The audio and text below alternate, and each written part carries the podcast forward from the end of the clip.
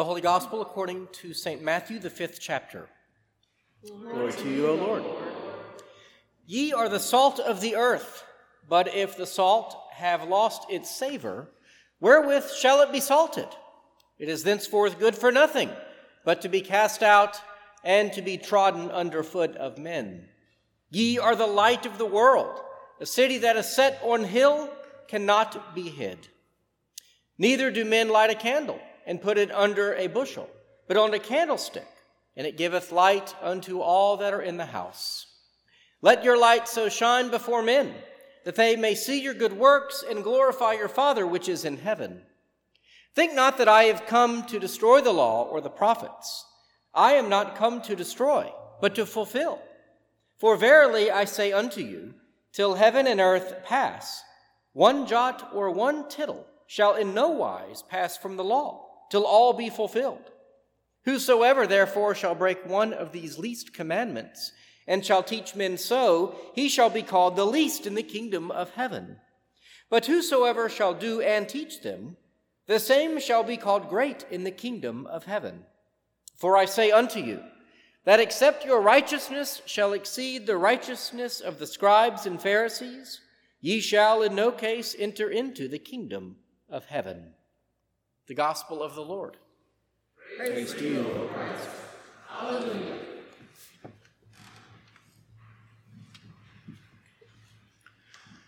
Grace and peace to you from God our Father and from our Lord and Savior, Jesus Christ.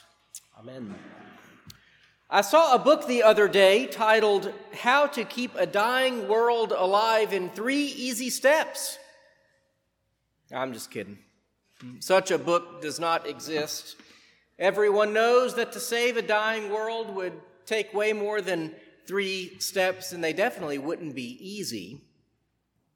But Jesus does, in fewer words than a short sermon, describe the disciples as three things that will, in fact, save a dying world.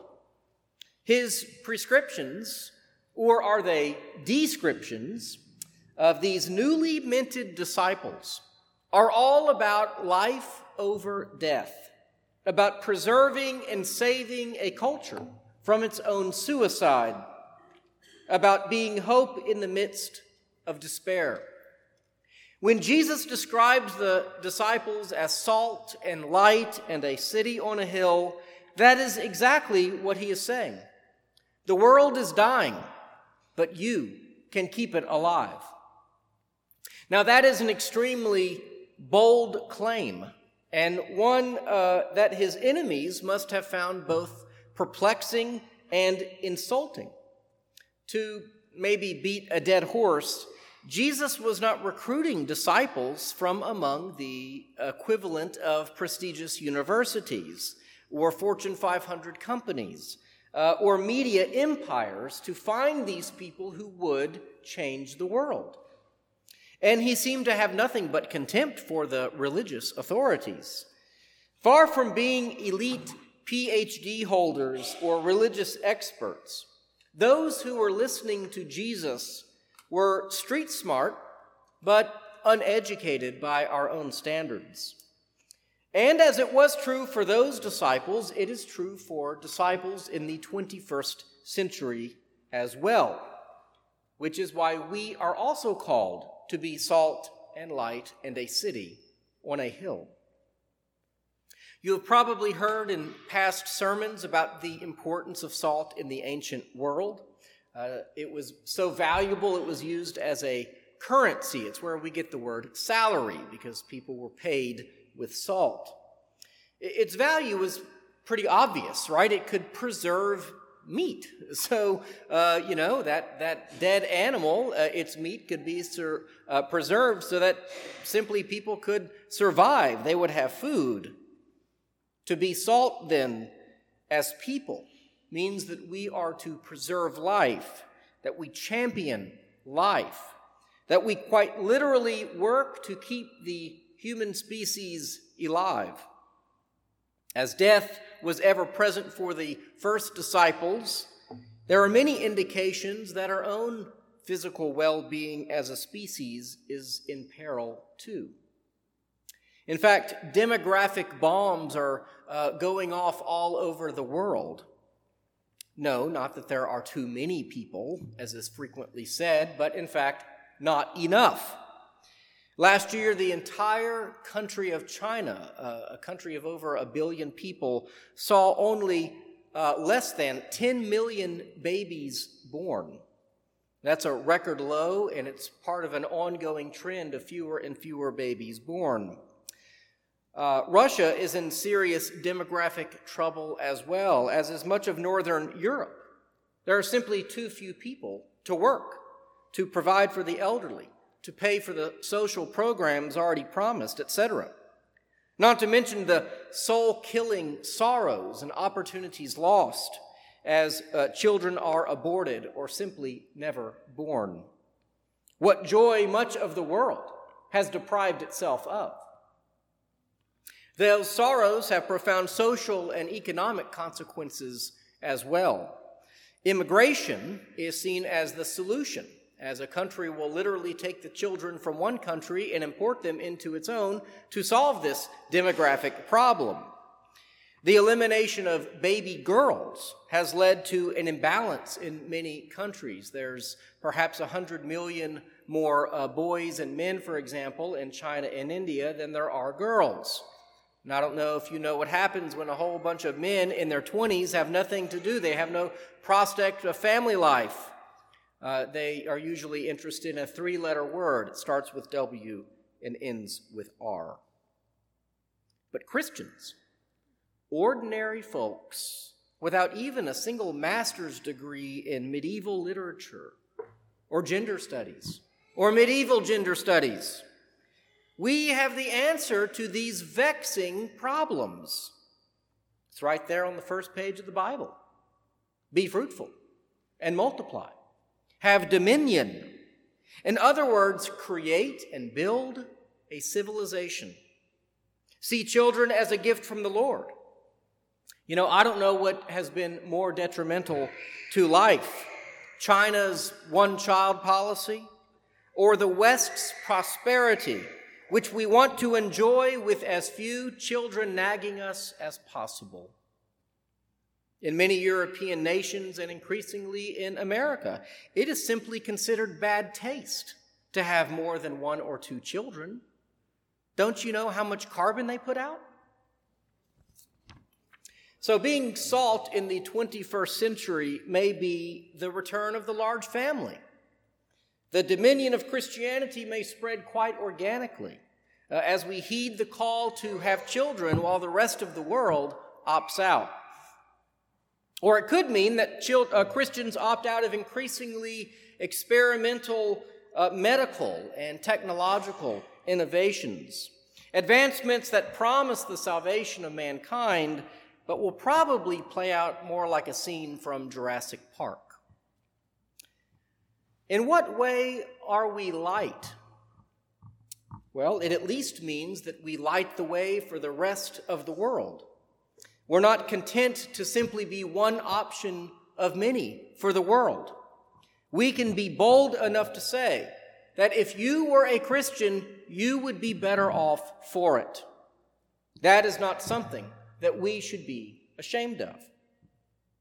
But generally, we should be those people who others look to when things get hard, when their life reveals itself to be without meaning or purpose, when we are joyful when everyone else is anxious or afraid.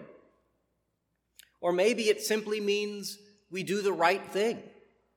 We act as light for our neighbors who live in a dark world. An example I read a wonderful uh, essay this week, and it included a story about an elderly woman who was on the brink of homelessness. And her neighbor, a Christian woman, came to observe this reality and saved her. What had happened was this elderly woman lived alone, she never had children. And all of a sudden, a young man came into her life, and um, they had a relationship. And he believed, uh, she believed he was a perfect gentleman you might guess where this story is going. It doesn't end well. The young man was, of course, robbing this woman blind right in front of her, Uh, he worked with a realtor to put her house on the market, and it was just a few days from closing, without the woman's knowledge, of course, when the Christian neighbor, concerned and maybe a little nosy, figured out what was going on and uh, let the woman know, I'm sorry, but this man in your life has been stealing from you, and he's about to sell your house right out from under you.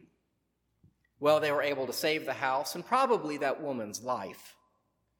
But it would not have happened if this Christian neighbor had not taken matters into her own hands and been light uh, for this woman who is in a very dark place.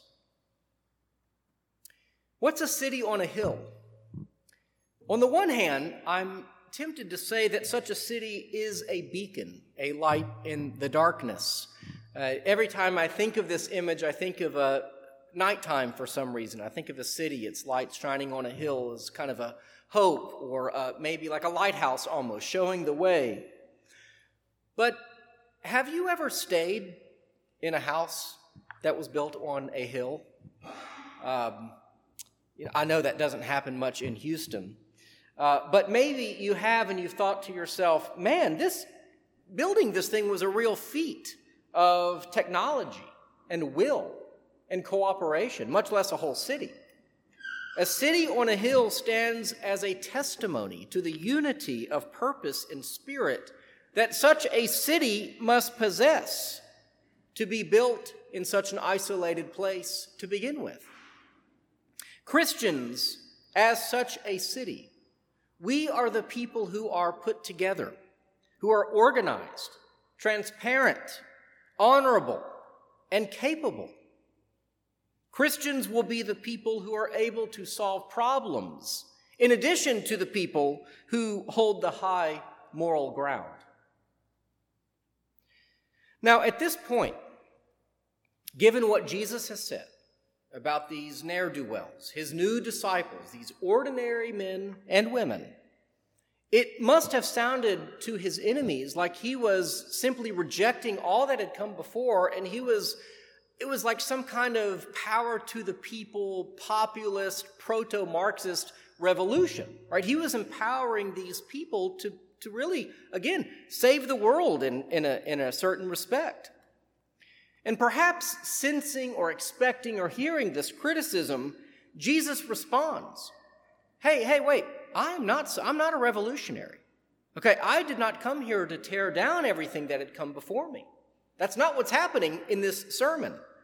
He has no intention to take away from God's law, but rather he is going to fulfill it. When he speaks of the jot and tittle, every aspect of the law, that is the jot, dots and tittles, there are these uh, aspects of uh, the Hebrew alphabet. Right? And so he's saying every aspect of the Hebrew alphabet, of every word, every letter, I'm going to fulfill the law completely. So Jesus is not a revolutionary. He is building on God's very specific revelation in a particular language, at an exact time, to a named and numbered people. So these people he's empowering, okay, these are not the, the goons of Antifa or the Bolsheviks or the French Jacobins. They don't have to be. They are normal people described as salt and light and a city on a hill, not by virtue of their greatness, but the greatness of their Lord. In them is found life and goodness and hope because they point to Jesus, who is the author and finisher of our faith. By simply pointing to Jesus, the Christian creates and preserves life and civilization. As some portions of the world become more hostile to God, this message will be more urgently needed. And you are the people who will bear it.